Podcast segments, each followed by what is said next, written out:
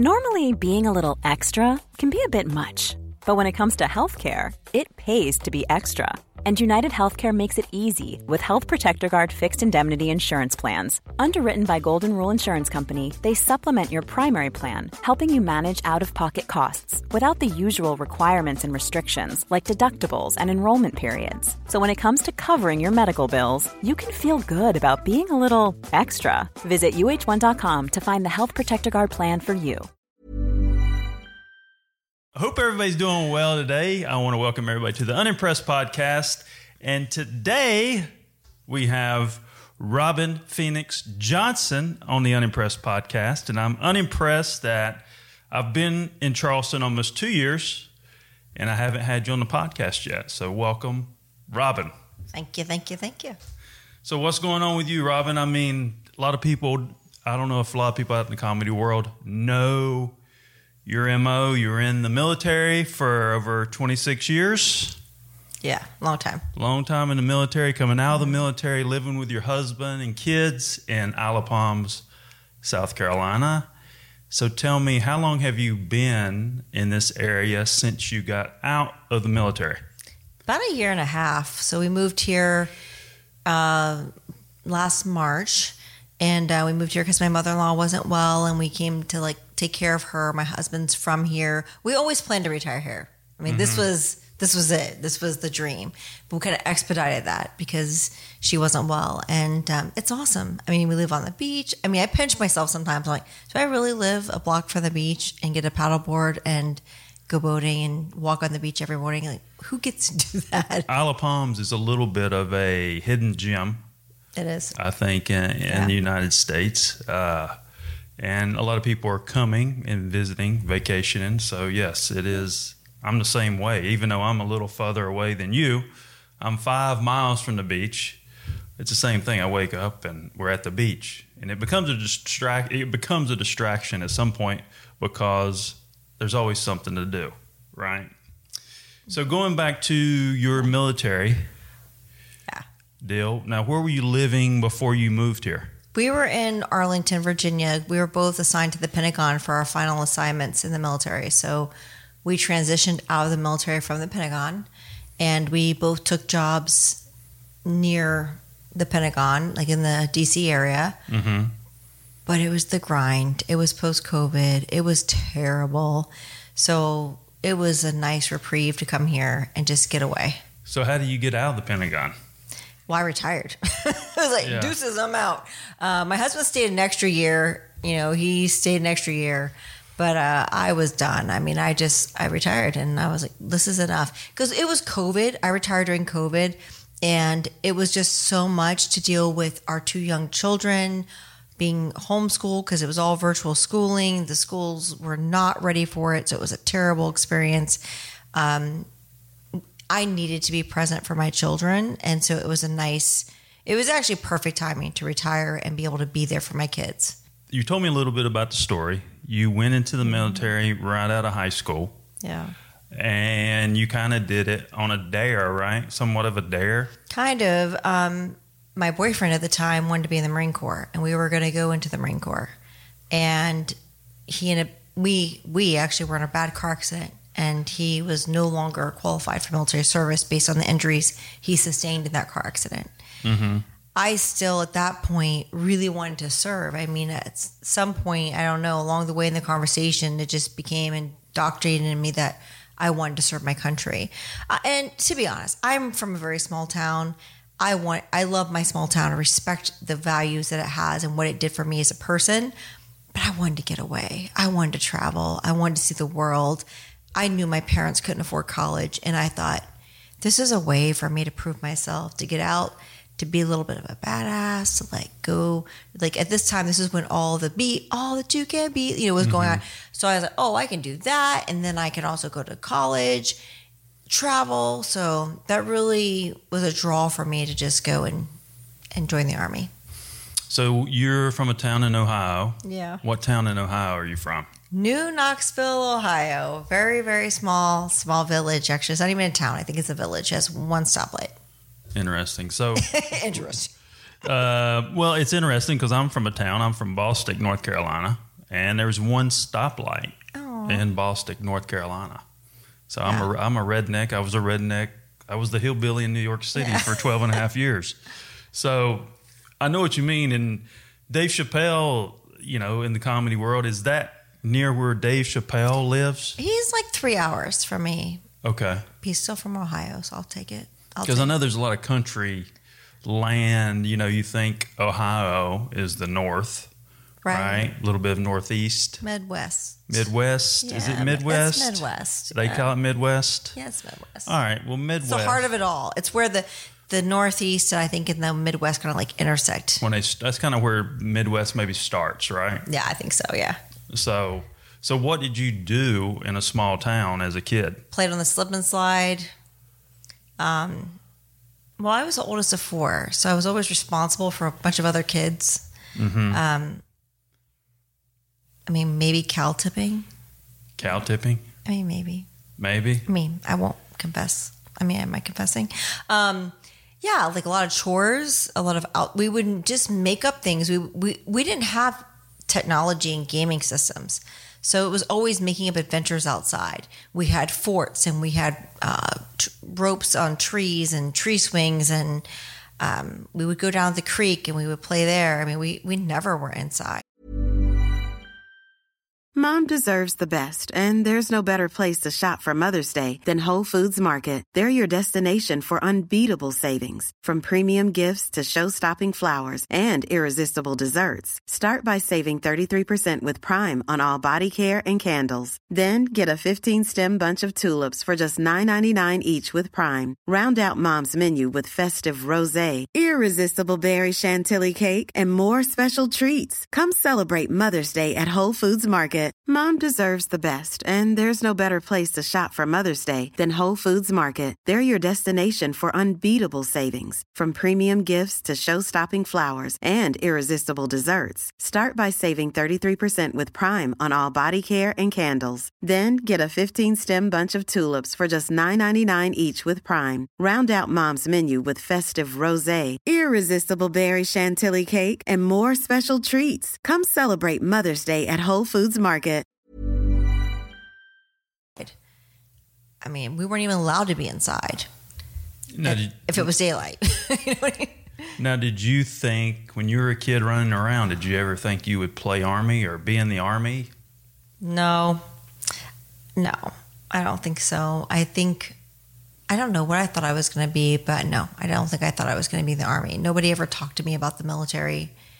I I maybe might have watched um, He Man and She-Ra uh-huh. on Saturday morning cartoons. That was probably the closest. I think I saw some GI Joe stuff Yeah. cartoons at one time, Yeah. but it wasn't part of our conversation to talk about the army or anything like that. How many brothers, sisters?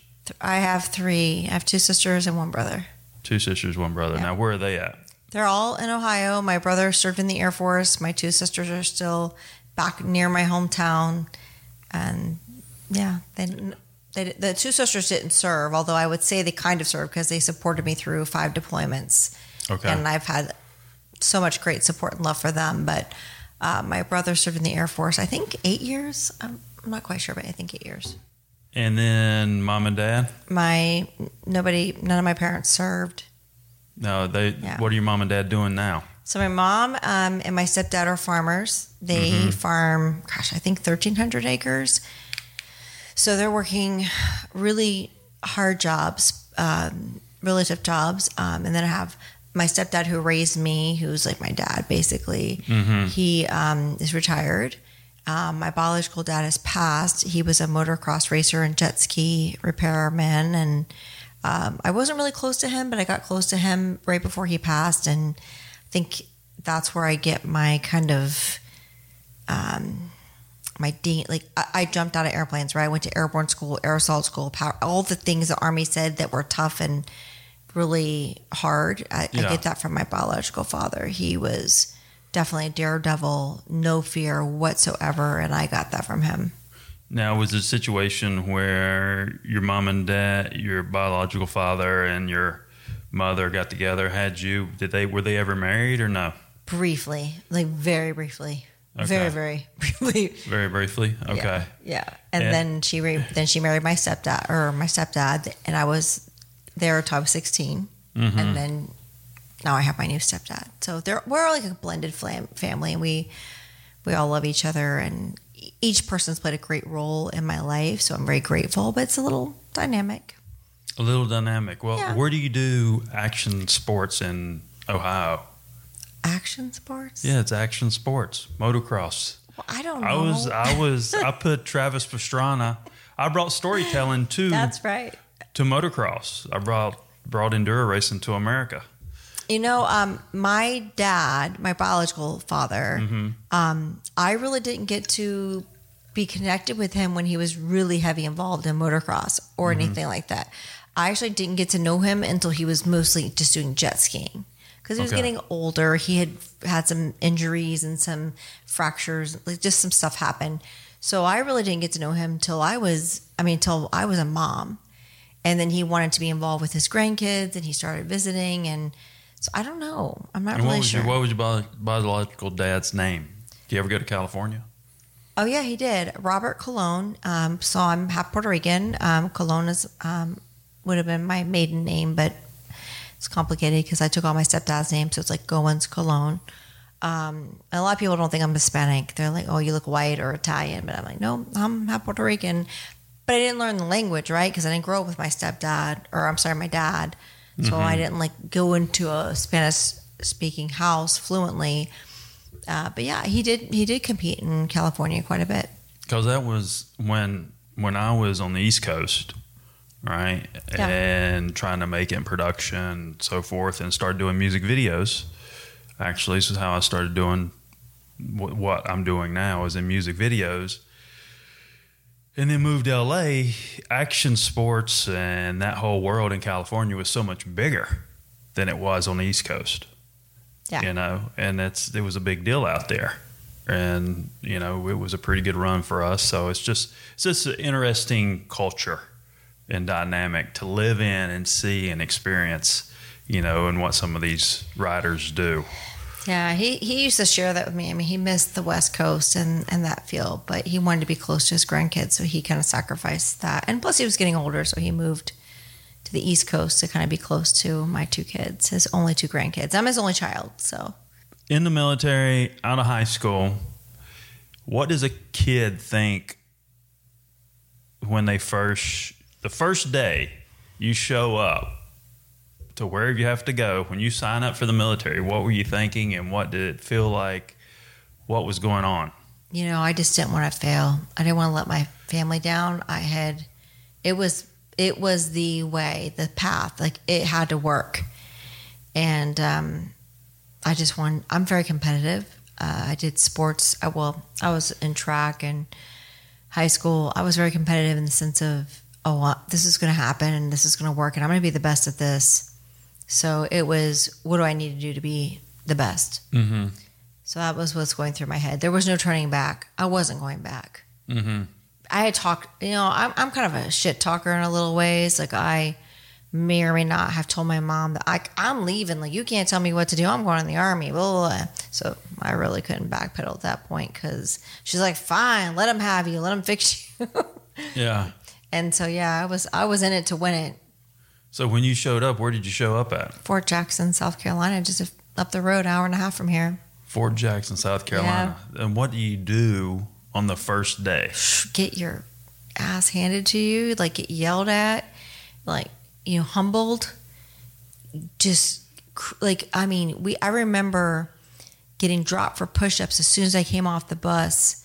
I had a duffel bag on my back, and my hands blistered because the pavement was still so hot from the heat of the day, and I remember thinking, "What the hell did I do?" like yeah it was bad. And i had long hair like this and i cut it super short within a day or two. Yeah. She, like cut it all the way like a boy like peter pan yeah because it was hot it was south carolina like south carolina heat people don't understand i went through basic training i think it was in august that i reported for basic training august in south carolina is hell mm-hmm. literally hell you I mean, Yeah, so, it's warm out there right now. I mean, it's like 100, the, the heat index. And then when you're in uniform and you're doing calisthenics, it's no joke. It's, Yeah. it's brutal. Yeah. How long were you in Fort Jackson? I think boot camp was, I want to say it was nine months. I don't remember. August, no, August, September, October. So like four months. And then I went to Fort Lee, Virginia. Yeah. Well, you know, you probably when I was in college here, I was in college in Charleston, Okay. right? I played summer league here, summer league baseball here, Okay. right? Because I went to school at Spartanburg Methodist. Now, I delivered food probably when you were at Fort Jackson, right? I used to drive a, a truck for a food company here in Charleston, and I went to Fort Jackson. I went to Parris Island, and then I went to a uh, military base close to Jacksonville. I don't. It might have been in Georgia. Is there? Is there a, Like Fort Benning maybe? or Stewart? Maybe it was. A, I remember it was about a three and a half hour trip from here going down because I'd go to Parris Yeah. Island and then I go down. But I delivered food to those places, so it was. And I delivered food to these when they had the when they were really stacked here. The Navy base was stacked to those Mm-hmm. Yeah. big aircraft carriers. Yeah. and I was amazed at how big those things are. Uh, so after what did you call it? Basic training. Basic training. Where were you assigned? Well, I had to go to Fort Lee because that's where you learn your occupational specialty, like Yeah. what you're, you know, what you do for the military. Yeah. So I went to Fort Lee for that. I was a 92 Yankee unit supply specialist. Yeah. But I was in the National Guard. So once I completed that, I went back to Ohio, which I'm going to be honest with you, I was so naive. I didn't really comprehend and understand that I had to go back home. I thought I was going off to the Army. I didn't mm. realize I was going to go back home.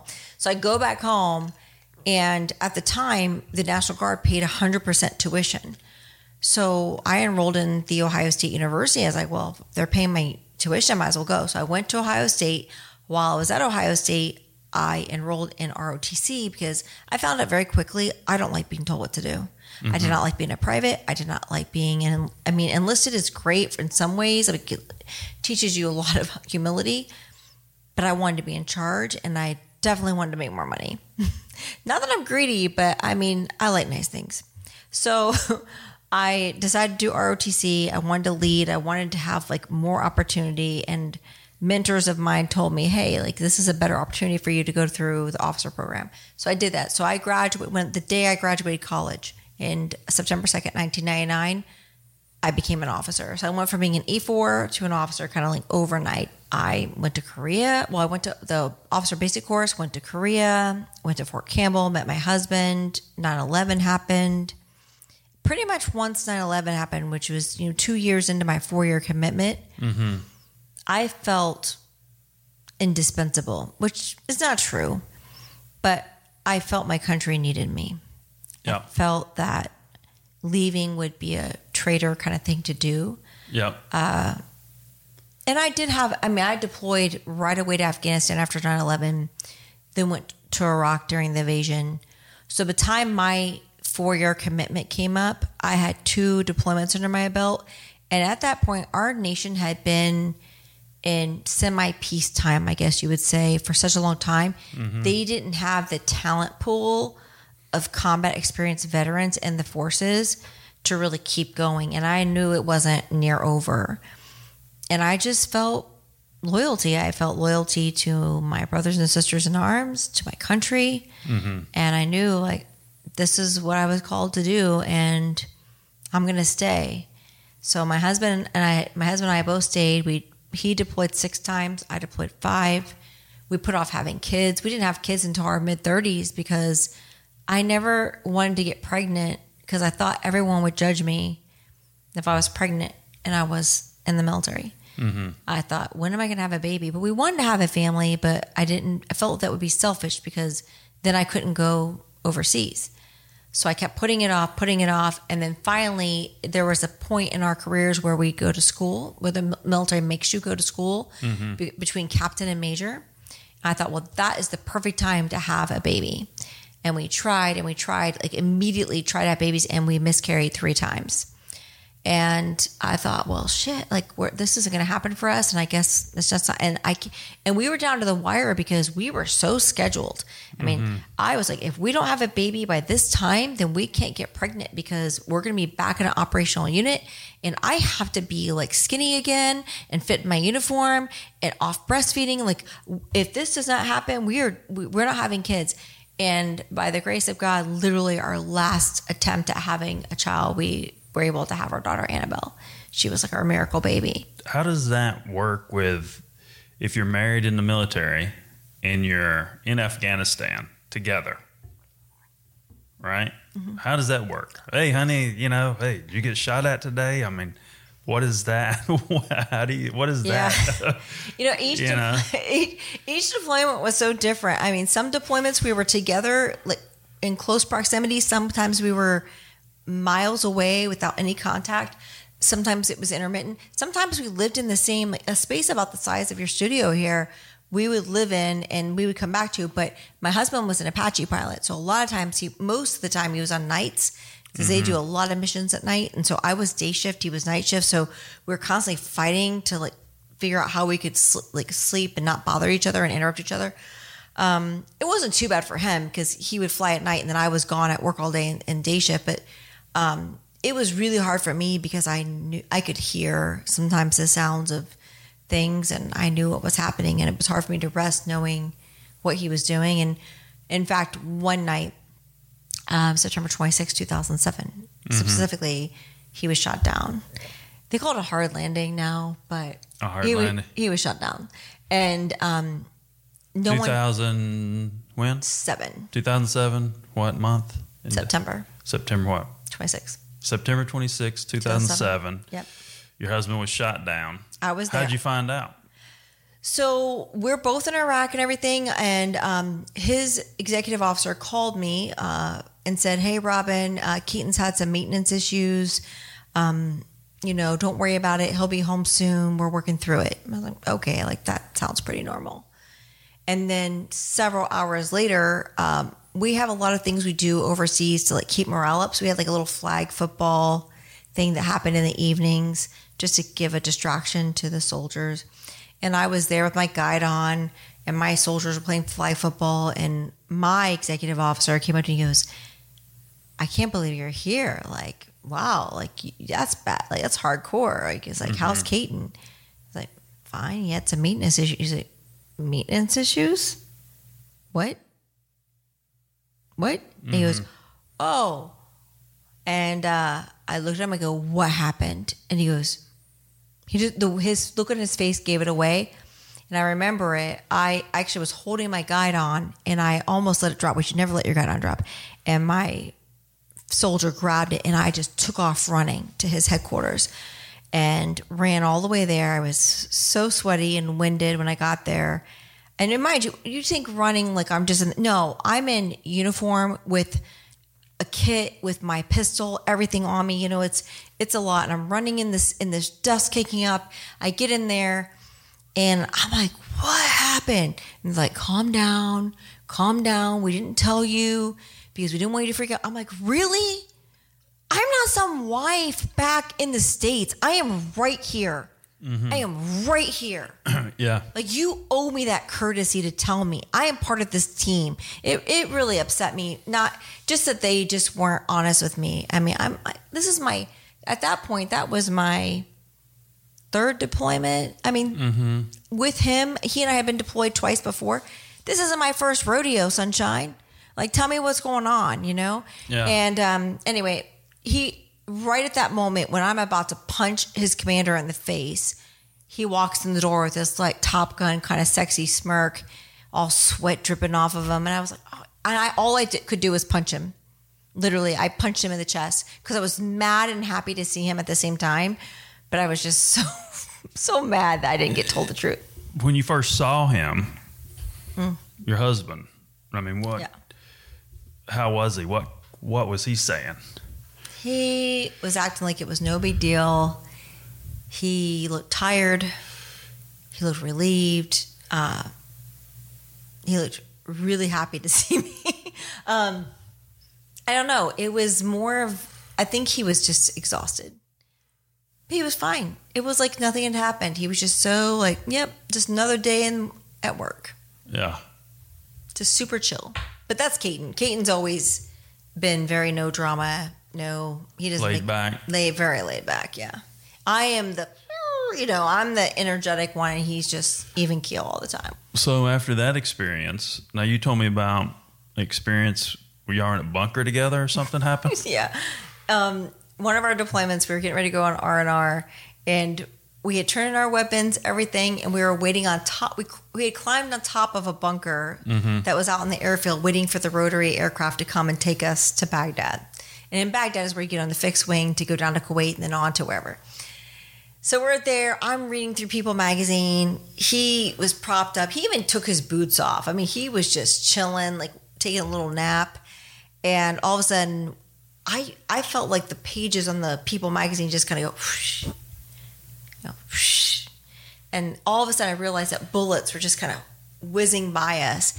And I look at him, and he looks at me, and we're like, explicative, explicative, insert here. And I flip right, he flips left, and yeah. So then that was the start of our R and R vacation. Your R and R. vacation. Yeah. We had no weapons. Like we had turned them in. Not that that would have mattered in this case because really was no point. But How many more deployments did you have after that after that? that one was 05. So 07 and then you're making me count.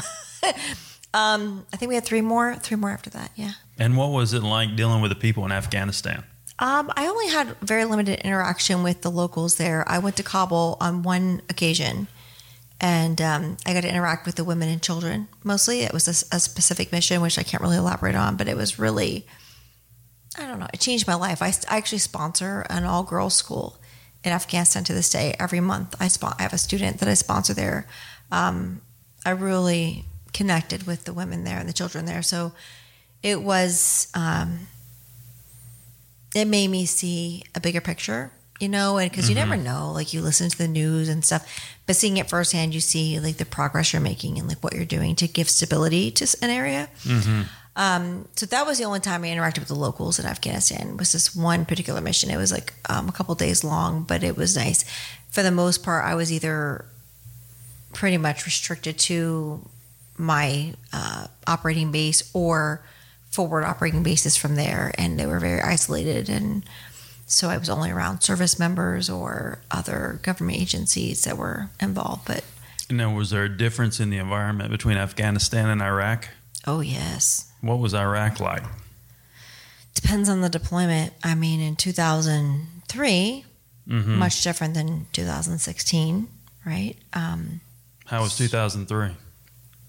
oh, like the Wild Wild West kind of. I mean, it was very austere. Uh, Did you ever go in uh, Saddam's house? I went into several palaces. Yeah, Really? What was that like? kind of weird. You're just. It's like, I don't know. It's just weird. You're thinking, wow. It was almost. It was kind of sad. It was sad. They're so ornate and so beautifully done, and just.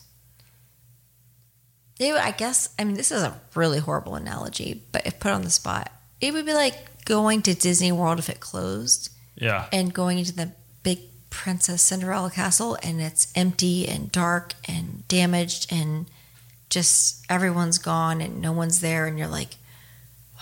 Now, was any of it still? Was it still functional? Was the house still oh functional? yeah, we used the bathrooms and everything. Yeah, I, oh yeah, I was so excited to have flushing water. Really? Oh, yeah. Could But- you go swimming in the pools and? Oh no, we were focused. On, we were focused on the mission. We were focused on the mission for sure, but But there, there was. it like- wasn't like, we were there to vacation. It was it was work, but um, but there is something inside of you that's like, wow. I mean, Yeah. impressively, the engineering and the architecture and just the elaborate um, design. I just was so impressed, and it broke my heart. You know, it broke my heart that it came to that. It made me just sad. Um, But we were so focused. I mean, you get like two seconds to think sad, and then you're like, okay, we got work to do. I mean, Yeah. there there was no time to think about like, okay, I'm sad, and next, okay, this is your you have this to do. I mean, we were so busy, and there were so many tasks to accomplish that there wasn't time to get into your feelings about things. I mean, do your job. Story about him being in a hole, Saddam being in a hole with a bunch of money. What was that? They found him in a hole with money. Is that true or what? I have no idea. I don't know. Did you I ever? wasn't there. Did you ever see or get close to him or anything No. like that? No, I have a lot of Saddam money. I mean, I did get. Oh, really? I get to like get a lot of the money that had his his His portrait face on, on it. it. Yeah. No, I never saw him. I never got close to him. My, I mean, I'm a logis- logistics officer. I mean, I didn't get to do any of the sexy stuff. But So what was the difference between 2003 and 2016? well, when you have a more established theater, I mean, obviously the resources are there. Uh, we understand our environment more. Um, also, the dynamics change politically, uh, just in Iraq in general. Um, their own, like, I mean, it went from, I mean, I don't want to get too much into it, but, you know, the invasion very much was a different focus with Saddam to, okay, Operation Inherent Resolve in 2016 and our objectives there. Um, and more, I would say, in 2016, it was like more cooperatively working with the Iraqi army to help them be successful, Gotcha. you know, against ISIS and um, kind of, in, well, to increase stability there.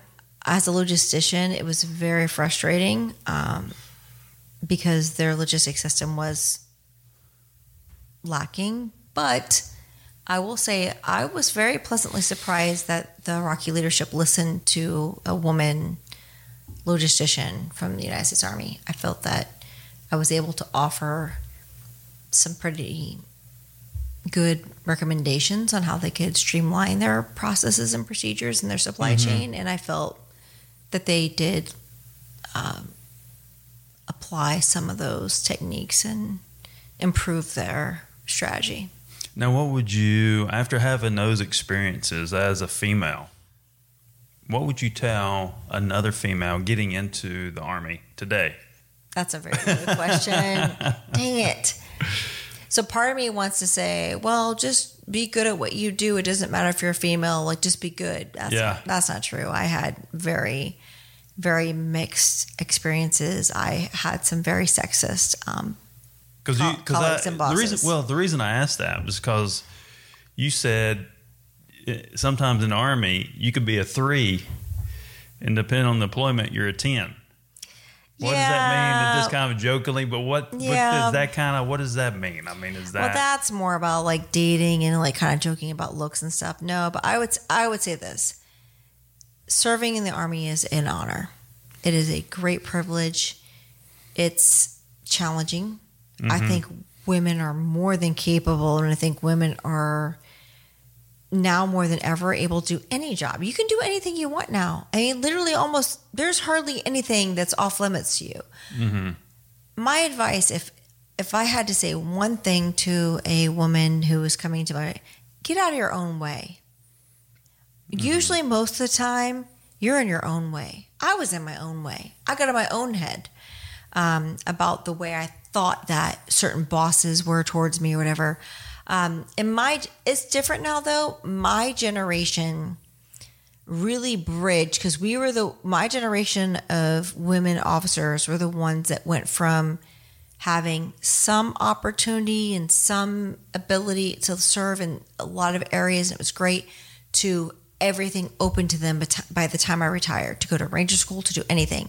The problem is is the men in which we served under mm-hmm. didn't get exposed like the light infantry especially which is where I kind of ended my career didn't get exposed to women until so late in their career that they almost couldn't get past it culturally.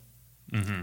So I think now that's not an issue, but definitely from I'd say 2013 to 2020 was definitely a growing, changing, massive cultural transformation. And as far as in regard to the acceptance of women's roles and what they contribute, and the male leadership being open and accepting to that. Mm-hmm. Phil, we're far more advanced than that, and our armies are going in the right direction. but there was some growing pains in there, and they know it. They know it. I mean, they, and they did so much work to minimize it.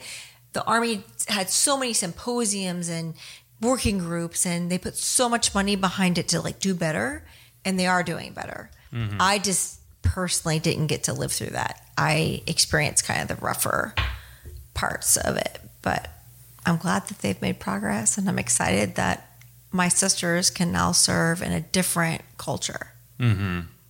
Well, I mean, I think you're a highly sensitive person. I think you carry a lot of weight from those experiences. You know, because I can feel it. Being a physical intuitive, being a physical intuitive, I can feel some of the weight you carry Yeah. based on your experiences because you're a highly sensitive person. Don't say I'm sensitive. I'm not sensitive. Yeah, you are. You're I'm very ruthless. sensitive. You're a very sensitive person. That's your that your mo is your uh, defense mechanism. Okay. I'm a killer. But Oh, okay. there's nothing wrong with that. But I, know. mean, but you know, You're I right. mean, that's a lot. That's a lot. To, I mean, that's a lot of responsibility and a lot of unknown, a lot of unknown that you know that you have to think about while you're going through that experience. I would think, right? Yeah. I mean, I would overthink things a lot. I remember um, being in rooms with senior males, and I knew they were uncomfortable with me. I knew it. And it was awkward. It was weird. Um, but I wanted them to be comfortable. I was comfortable, but they just were awkward and weird. And it was just, it was just um, a time I think the army was just figuring it out. And I just happened to be caught in the middle of this transformation. And you know what? I loved it because I got to be an advocate and a voice and a mentor and somebody who helped perpetuate change. I helped to be a voice and a leader during a time the army needed it most. And that made me excited. And I don't care if I didn't get to live it. The people after, the women after me get to. And that is way better than living it myself. You know, it's way better. So um, I'm excited. I mean, if my daughter wanted to serve in the army, I'd be like, go for it. Yeah. Go for it. Do what you want to do. I hope she, uh, honestly, she wants to become a pilot. Good for you. I would feel comfortable sending her to serve in the army. I trust my brothers in arms to take care of her and my sisters in arms. You had a stint too. So after some of the de- deployments slowed down, right? You had some experience under your belt. Yeah. Um, you were special assistant to. You're telling me guy in guy in the, The military. chairman of the Joint Chiefs of Staff. You were who? The Martin Dempsey, um, General Martin Dempsey, he was the 18th chairman of the Joint Chiefs of Staff. So General Martin Dempsey. Yes. He ran the military. Yep. Highest, highest military officer. Yep. He's the highest military officer. So you were Correct. special assistant to him for 18 months. Yes. 18 months. What now? How did you? How did that happen in your career? And did that happen? After, obviously, it happened after the deployments. uh, all but one of them. I had one deployment after that. Uh, luck and timing, luck and timing, and a really good friend. Uh, my mentor uh, endorsed me and recommended me. You know, um, General Dempsey and Deanie, his wife, are amazing. They were absolutely the finest. I mean, just I, I still can't believe I got to serve on their team. But for me, if I had to look back, and they asked me the question when I interviewed for the job, they were like, "Are you sure?" You know, it. My kids were so young. Mm-hmm. I was super stressed out about my kids, and I had um, Colton um, was having some not serious issues, but he had some speech delays and some stuff he was going through. Annabelle was um, not coping well with me being gone a lot, and I wouldn't. I don't know. Looking back, like I wouldn't trade it for the world because getting to know the Dempseys and all the people on the team and the experiences I had were just so amazing. Um, but my family life was definitely it was really hard Mm-hmm. harder than i expected it to be and i just didn't see it before it happened Mm-hmm. And what was that like? Doing being in that position? I mean, it's like you're running around with the president. I would think, right?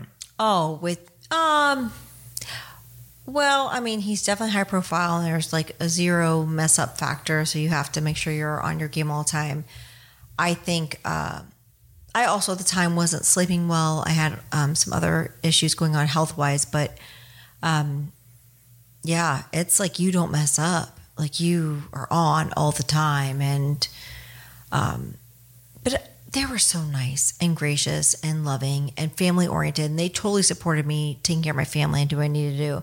I think it was more me, my mom guilt and my wanting to just be, you know, I was just really torn at my kids being at such a pivotal age and just didn't didn't balance it the way that I if I could go back I would have done a little different. Um, I would have probably still taken the job, but I would have maybe outsourced some more support on the home side to make sure that my kids had like more consistent care. Gotcha. Yeah. Gotcha. So you were pretty. I mean, when you took that gig, you're pretty much gone 18 months. No, I mean we were home. I mean, and they and they really would have. I mean, if I would have came forward and said I needed some more home time, they would definitely have accommodated. I just was too proud to do it, and um, I didn't want to admit to anyone that I was worried about my kids. Mm-hmm. So, yeah, but you know, you're young and you're like trying to be successful in the military, and you think that you know what's good for you and your family and your career, and sometimes you make mistakes, and sometimes you learn from them. And if anything, I learned from them is they're always the Dempseys are always very family centric, very family focused, and um, so yeah, I eventually so I knew pretty much when I was working for them that I was going to do 20 years and get out. I wasn't going to go any further because they focus on family, and I realized I need to focus on my family. This is more important than the army. So you had a stint at the Pentagon. Mm-hmm. And what was that detail there? The Pentagon. Oh, that was that was with General Dempsey. That was the one. And That then I was also, with yeah, Dempsey. Yeah, and I also worked for the Sec Army for a while. Um, what else did I? do? I worked in the chairman's office of reintegration on uh, military spouse and veteran employment. So Gotcha. yeah, So that's why you're paying the ass about scheduling still. Yes, you're I fr- am. you're fresh out. Of, you're fresh out, well, yeah, pretty and much, right? yes, and we are so we're very detailed on schedule and. Uh, Little OCD. I'm a little OCD. Yeah. I know. I keep asking. I'm like, John, when are we gonna do this? What time? Okay, Yeah. all right. It's at 14:02. We're gonna do this. At 14:05, we're gonna do this. All right, we're leaving at 14:15. I mean, I like to have a schedule, yes, and you don't do that at all. You're just kind of all over the place, which, as endearing as you are, it drives me crazy. I got a lot of I got a lot of things going on. Okay, well, I need you to focus. I'm focused. I'm focused. It's it's Meet the hack, with, time with hacks. me. It's departmentalized, right? So it's like, all right, I got to focus here on this. Let me run. Let me get this done. Let me focus here. Let me run and get this done. Let me focus here and run and get this done. And we're going through a big growth. We're almost uh, my company. We're almost outgrowing our people. You know, we don't. We we're trying to figure out. All right, how do we scale? What do we mm-hmm. let, what do we let go of, and how do we scale the business? And and then you know, and then I you know that's kind of where I'm at, and I circle back around. I'm be like, but I'm pretty I'm pretty focused. If you know if anybody that has worked with me in entertainment, there's really nobody. You know, I just work outwork everybody. You do. Really, I really do. I like your hustle. I like that you are focused. You get stuff done. Um, but you do operate. You're like my daughter. You operate on your John's time. You are just on your own time. Whereas I'm like, this is the time hack. This is the schedule. Hit, hit, hit, hit. And if it needs to vary or adjust, Well, it's not. It, well, it's not really.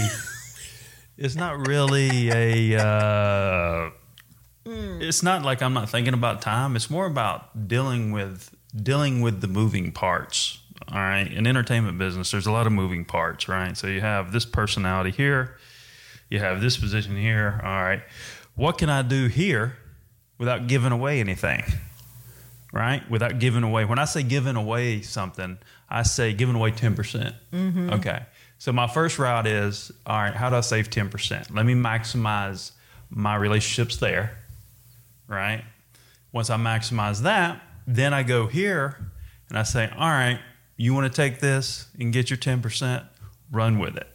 You know, uh, and that's kind of some of the scenarios I deal with because I've done pretty much every level of comedy there is, uh, from outselling Kevin Hart to selling a hundred seater.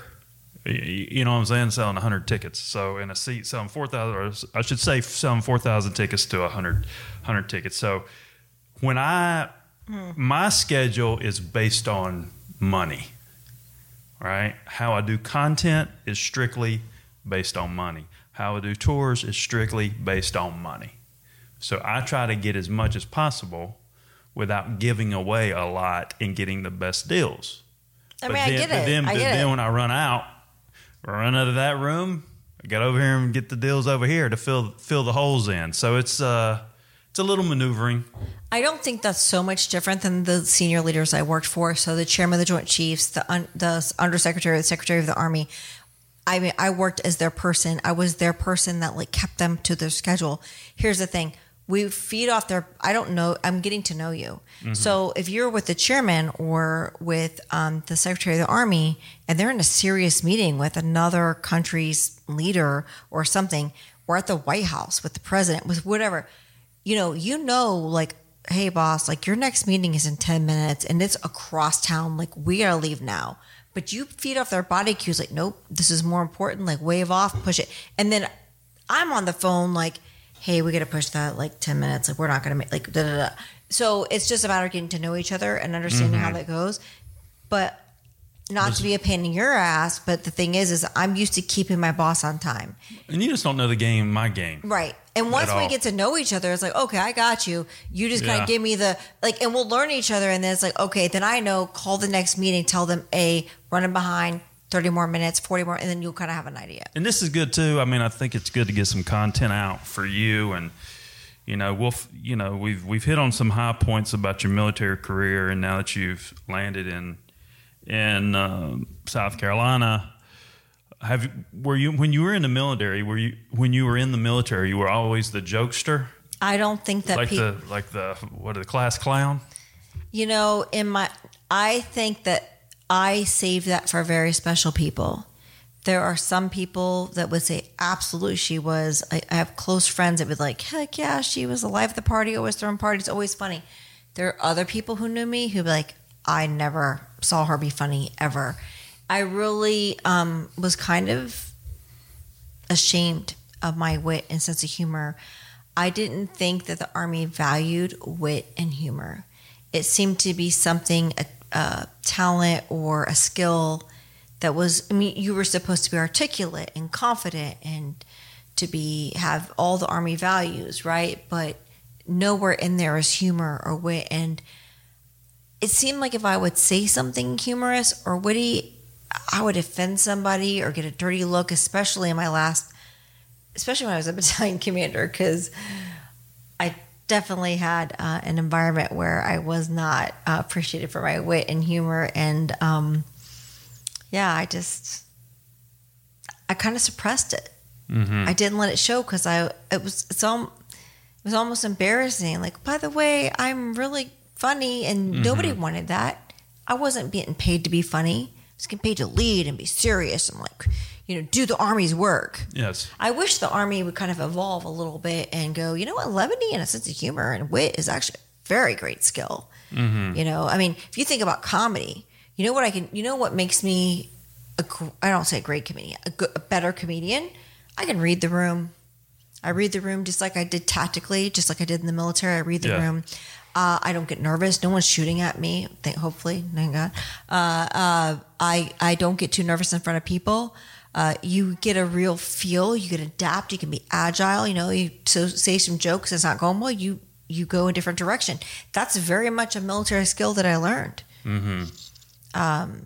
And and if it, if you're listening out there, me and Robin hooked up because she she actually reached out to me, and then I had a show at the Wanderer that we put her on as Yeah. an opener because she's she's chasing her comedy career. Uh, so that's how we hooked up, and that's why we're having this conversation. And I think this content will be good for what we're trying to accomplish. Um, and you've had some local stuff going on. You had the VA um, where you're working with, where you do uh, some comedy for some of the people who have PTSD within the v- VA. Yeah, thank you for asking that. Um, this is actually the main reason that I continue to do comedy. So I've lost more of my fellow brothers and sisters in arms to suicide than I did in combat, and that's really messed up. And um, I struggle with that, and it. Uh, sorry, I'm like getting emotional. Uh, so I decided that stop complaining about it and do something about it. And I knew that there's this old adage, it was like laughter is the best medicine. And we all know, like literally, like actually, that's not true because if you're in labor, like what's the best medicine? It's epidural. But, but um, it's but there's something to that in the sense of we pump drugs and therapy. We we do all these like traditional things for our veterans, but humor really helps. And so I started a pilot program at the Charleston VA. We're doing inpatient and outpatient treatment using the applied and therapeutic use of humor. It works. They love it. I'm hoping to scale it.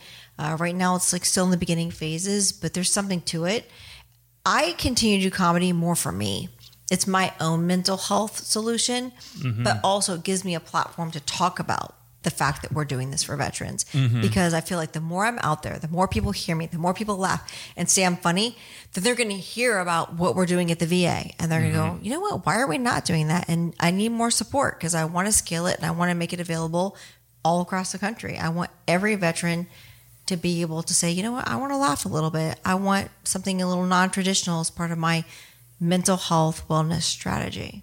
And what what are some of the um, just give me one case about you know a vet and their PTSD Well, that you have to kind of when you're trying to entertain them, make them laugh. Is that hard to do? Hell yeah, it's hard. You ever been in a psych ward? I mean, I'm going into an inpatient psych ward where most of these veterans are not there voluntarily. Uh, they are uh, very much medicated.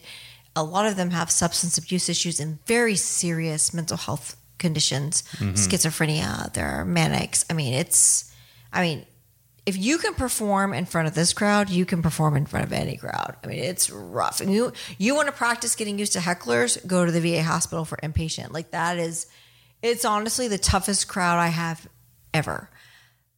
That being said, they also really want it.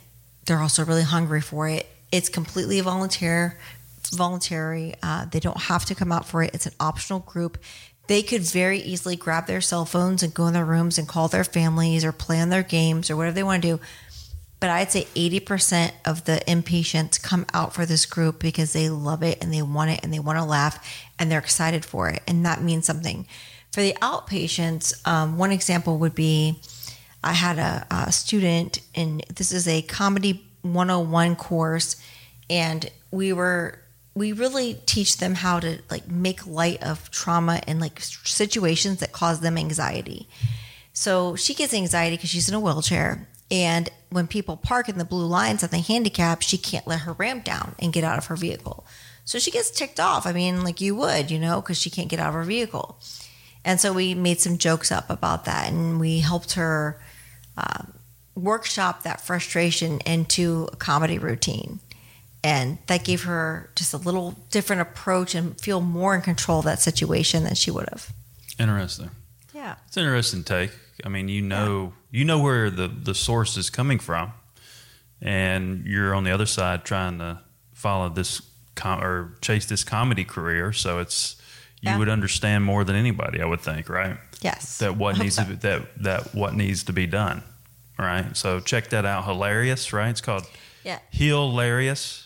Hilarious little play on words there with healing, yeah. Yeah. So if you're out there, check that out. That's one thing Robin's doing. Or bestmedicinebrigade.com. yeah, bestmedicinebrigade.com. And also, you know, chasing this comedy career, we hooked up. I linked her up with Andrew Kahn. We're, we're launching this tour. We really are launching this tour, whether Robin believes it or not, because she asked me, Where's the day. schedule? Every Where's, day. the schedule? Where's the schedule? Where's the schedule? Where's the schedule? What time?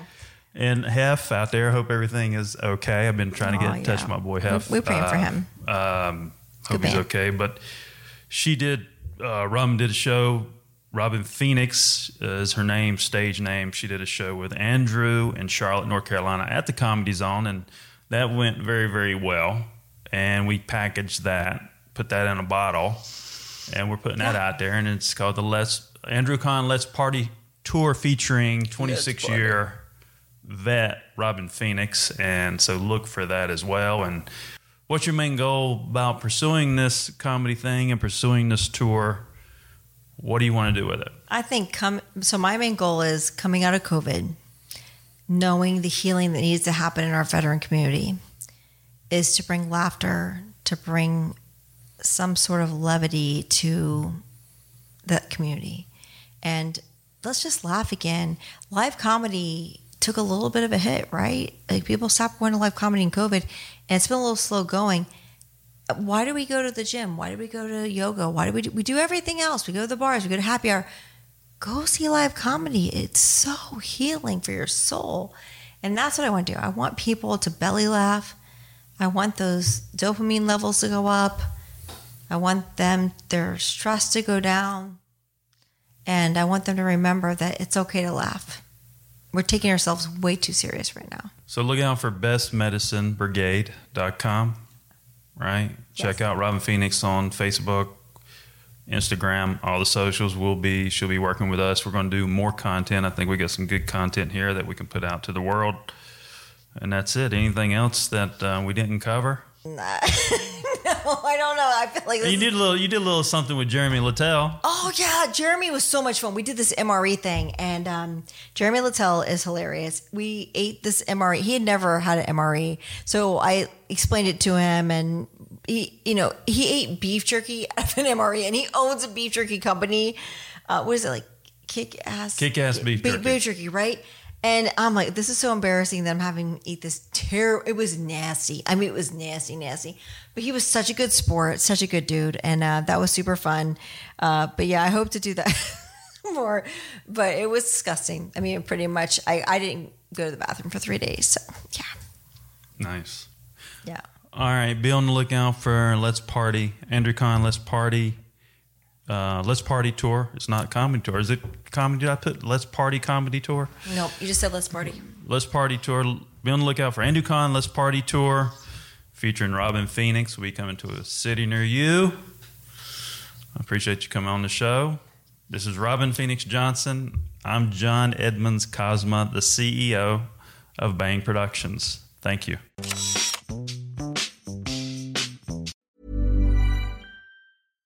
Flexibility is great. That's why there's yoga. Flexibility for your insurance coverage is great too. That's why there's United Healthcare Insurance Plans. Underwritten by Golden Rule Insurance Company, United Healthcare Insurance Plans offer flexible, budget friendly coverage for medical, vision, dental, and more. One of these plans may be right for you if you're, say, between jobs, coming off your parents' plan, turning a side hustle into a full hustle, or even missed open enrollment. Want more flexibility? Find out more about United Healthcare Insurance Plans at uhone.com.